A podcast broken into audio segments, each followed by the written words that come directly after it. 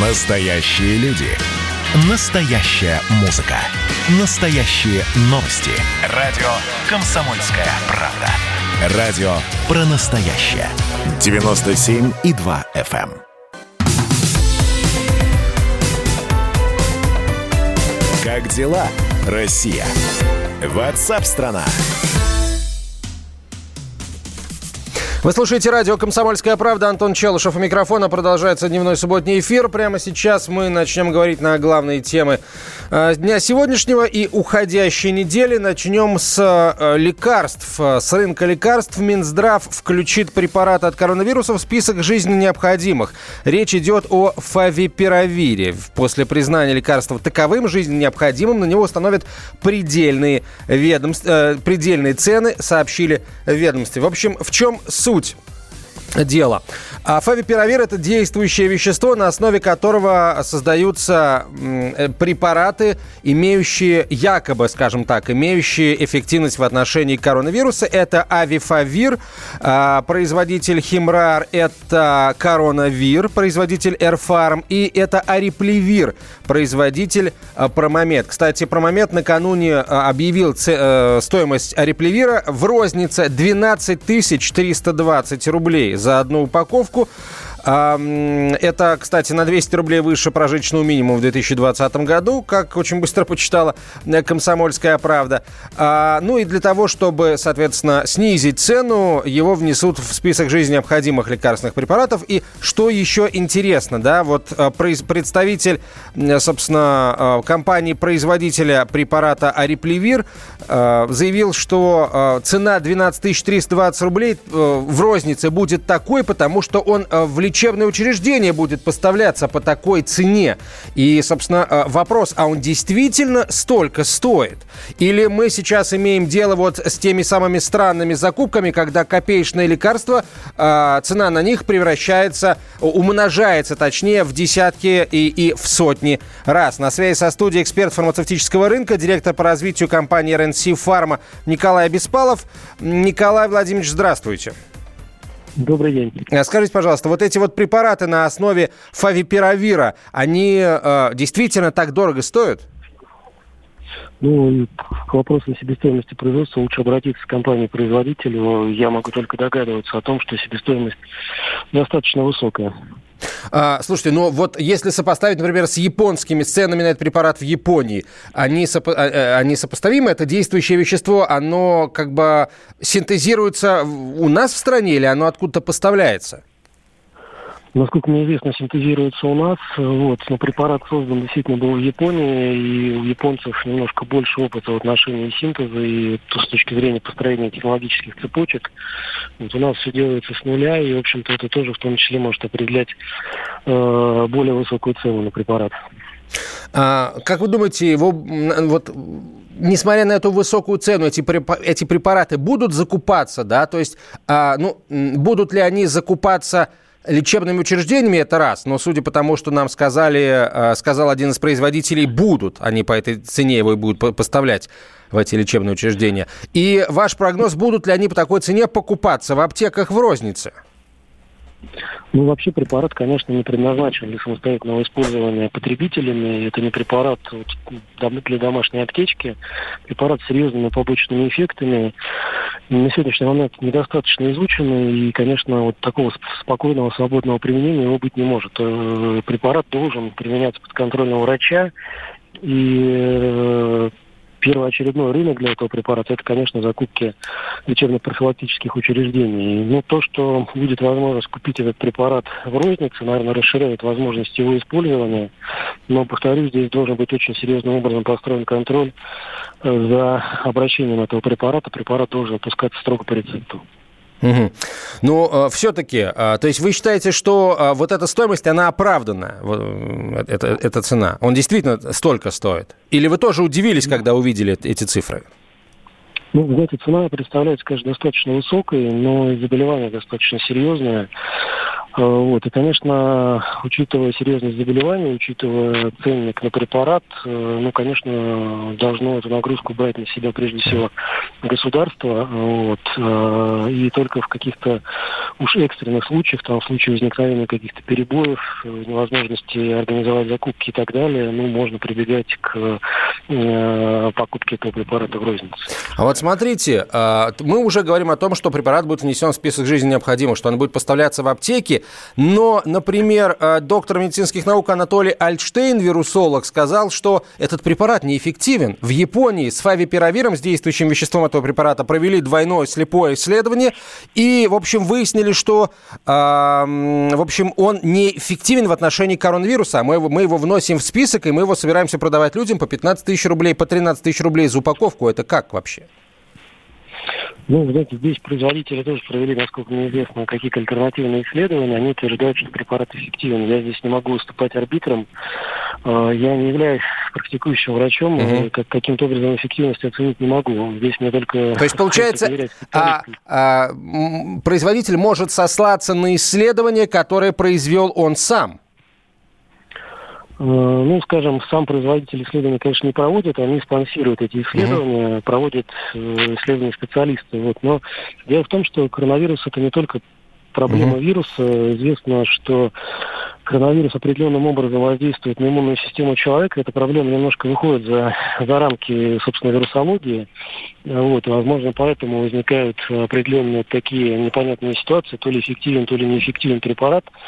Э, собственно, проблема коронавирусной инфекции в том, что мало подавить вирус, нужно еще восстановить правильную работу иммунной системы организма. Николай Владимирович, спасибо вам большое. Николай Беспалов был на связи со студией, директор по развитию компании RNC Pharma, эксперт фармацевтического рынка. А, давайте теперь немножко о самих цифрах поговорим, хотя вот эта история, кажется, с недоказанной эффективностью препарата, она, безусловно, вызывает вопросы. Но с точки зрения, э, по заявлению доктора медицинских наук Анатолия Альтштейна, нет таких результатов.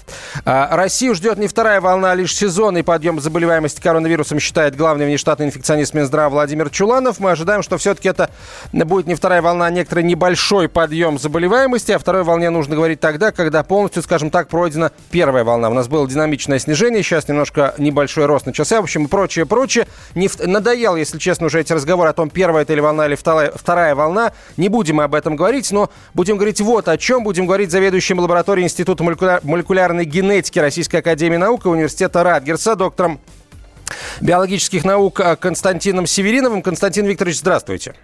Здравствуйте. А насколько, с вашей точки зрения, нас ждет масштабный подъем заболеваемости в ближайшей перспективе? Если судить, например, по тому, что было в странах, которые идут чуть-чуть впереди нас, uh-huh. например, в Соединенных Штатах или Израиле, то, наверное, у нас э, через там месяц-два будет количество ежедневно заболевших раза в три превышать то, что было в мае или в июне. Ну, это было бы так естественно. А есть ли какие-то новости относительно, скажем, того, что из себя все-таки этот вирус представляет? А удалось ли за это время, когда вот мы это самое через динамическое снижение количества случаев проходили, а, ну, понять его лучше и каким-то образом а, попытаться спрогнозировать его дальнейшее развитие для того, чтобы ну, более эффективно в будущем с ним бороться, например, там более эффективные вакцины создавать? Значит, у вас так много вопросов, не очень понятно, что вы имеете в виду под про вторую волну вы не хотите говорить, про узнать вирус. Ну, доктор, вы нам... А, Константин Викторович, вы нам неделю назад сами говорили, что, в общем, второй волны никакой нет, поэтому я и не хочу. Нет, она, да, я нет, все она помню. просто первая. Это да. просто идет, э, смотрите, понять вирус на уровне молекулярном, ну, как бы работы в лабораториях идут, и, очевидно, там есть какое-то движение, но это не быстрый процесс. Никакого отношения это понимание на молекулярном уровне к эпидемиологии, того, что сейчас развивается, не, не имеет. Угу. Эпидемиологическая ситуация очень проста. А, во всем мире заболело меньше 1% людей, даже в России по официальной статистике меньше, чем 1% из 145 миллионов россиян а, переболел или болеет сейчас. Лекарств нету, которые бы а, предотвращали заболевание, и вакцины тоже нет. Это означает, что процесс заражения будет продолжаться до тех пор, пока большая часть населения так и не переболеет или, или не будет вакцинирована и не приобретет иммунитет. Вот и все. В этом смысле победное шагание вируса по планете на сегодняшний момент Правда, ну, только началось. Да, оно просто продолжается как бы. А, если позволите, еще тогда один вопрос. Вот заявление, которое тоже вызвало массу споров, а, заявление о том, что переболевший человек до 90 дней выделяет вирус. Потом пошли а, другие эксперты высказываться и говорить, что это, в общем, не вирусы, а вирусные частицы. И, в общем, их мизерное количество, они, э, э, эти частицы, эти дозы не могут привести к заражению других людей. А, кто ближе к истине? Ну, во-первых, вирус это и есть вирусные частицы. То есть вот одно и другое это как проза и обычный разговор mm-hmm. у персонажа Мольера. Если вы цитируете э, самую фразу Поповой, то если ее не переврали журналисты, то она сказала очевидную бессмыслицу. На самом деле, по-видимому, она имела в виду то, что нуклеиновые кислоты, участки фрагмента генома вируса, какое-то время находятся э, в тканях э, выздоровевших людей. Но само по себе утверждение, что люди, которые выздоровели, продолжают выделять вирус, и представляют опасность для окружающих, оно бессмысленно. Оно скорее свидетельствует о неграмотности того, кто это или сказал, или а, пересказал. Ну, то есть, в общем, э, вот то, то, что вы сейчас сказали, очень важно, потому что э, вновь пошли слухи о том, что начали от людей, которые переболели коронавирусом, шарахаться, дескать, ты еще 90 дней заразный, и вообще тебя надо на карантин посадить. В общем, к счастью, не надо. Это, это в общем, кто-то ну, решил... Если бы, это бы, если бы кто-то решил это сделать, наверное, страна бы действительно тогда стала. Все-таки у нас миллион человек уже переболел, а скончалось только 15 тысяч. Значит, весь этот миллион придется куда-то посадить. Представляете, как весело было. Да, да, очень. Спасибо вам большое, Константин Викторович. Раз, э, расставили точки над «и», но я боюсь, не последние. Константин Сиринов был на связи со студией, заведующий лабораторией Института молекулярной генетики Российской Академии Наук Университета Радгерса, э, доктор биологических наук. Теперь о коронавирусе немножко поговорим. Например, вот в республике э, Бурятии фиксируется увеличение новых случаев заболевания коронавирусом, и поэтому э, глава Бурятии Алексей Тиденов заявил, что крупные школы с начала следующей недели частично перейдут на дистанционное обучение. Это решение принято, чтобы снизить концентрацию детей и возможные риски заражения. Ранее управление Роспотребнадзора рекомендовало работодателям бурятским по возможности перевести своих сотрудников на дистанционный э, режим работы. Мера по сокращению числа учащихся коснется лишь тех образовательных учреждений, в которых обучается более тысячи учеников. Частичный переход на удаленку подразумевает чередование тех, кто будет обучаться из дома, с теми, кто продолжит ходить э, в школу. Вот такая такая мера была принята в Бурятии.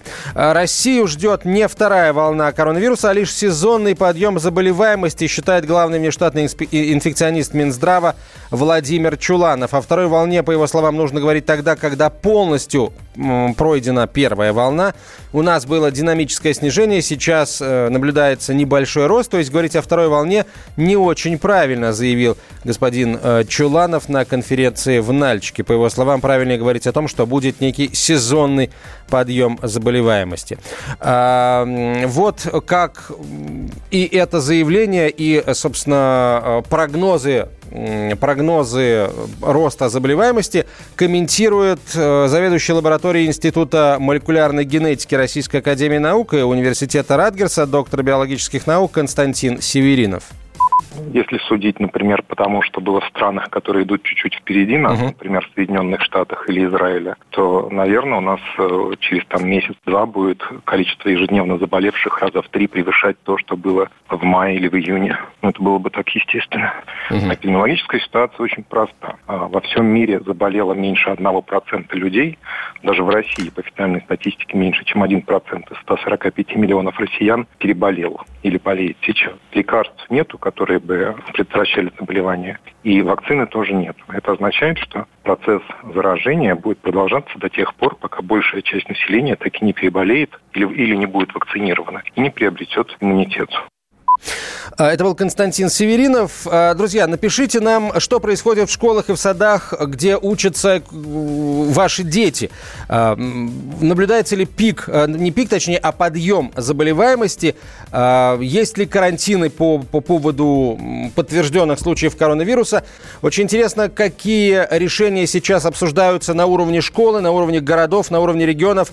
Вот с той же самой самоизоляцией, не самоизоляцией, точнее, а удаленным дистанционным обучением в связи с либо возможным, либо уже э, имеющим место подъемом заболеваемости COVID-19. Что касается прироста числа заразившихся, то за последние сутки в России 6065 новых случаев коронавируса. 144 человека скончались, к сожалению. Всего за все время эпидемии в стране 1 миллион 97 тысяч 251 официально подтвержденный случай COVID-19. Скончалось в общей сложности 19 339 человек, 42,5 миллиона тестов было сделано. Это означает, что, ну, в общем, до какого-то там популяционного иммунитета нам еще очень и очень долго э, идти, э, заражаясь, заражая друг друга, потому что популяционный иммунитет, э, кто-то говорит 60% населения, кто-то говорит 85% населения. У нас миллион сто, это меньше одного процента населения, поэтому, в общем, популяционного иммунитета у нас пока нет. Но, еще раз, это только официально подтвержденный случай. Наверняка случаев реальных больше, потому что есть люди, которые абсолютно бессимптомно перенесли коронавирус и, ну, не делали никаких тестов, потому что им не надо, потому что у них ничего нигде не болело, и они ни с кем вроде как не контактировали. А при этом многие контактировали с ними, поэтому, конечно, ну, реальную цифру э, мы, нам только предстоит узнать. Мы продолжим через несколько минут. Оставайтесь с нами.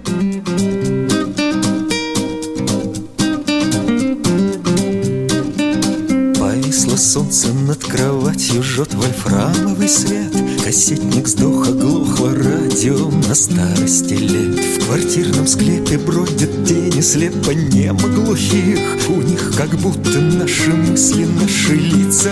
У них забылись прежние замашки, запылились шузы. В линялом ксивнике бумажка на рентген и УСИ Все меньше краски на обоих этих выцветших глаз. Над головой кукушка с боем добивает на раз. А как порхали здесь когда-то, как летали с перил Какие твисты танцевали под великий винил. Как упоительно лобали, заглушая плюса.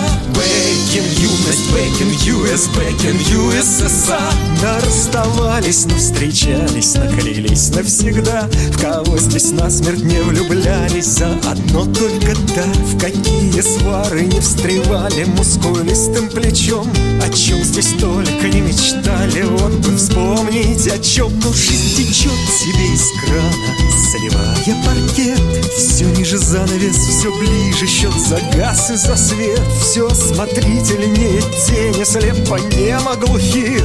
У них как будто наши мысли, наши лица. У них моя история достала от вещей и причин. Как много в мире старых женщин и усталых мужчин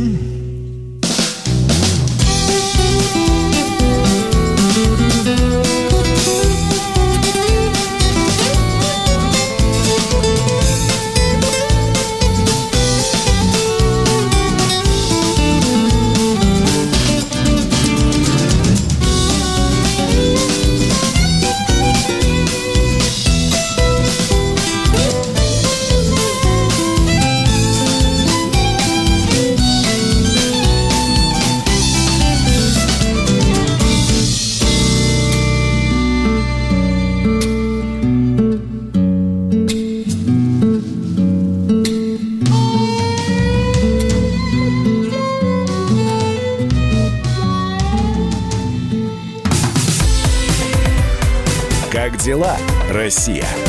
Ватсап-страна! страна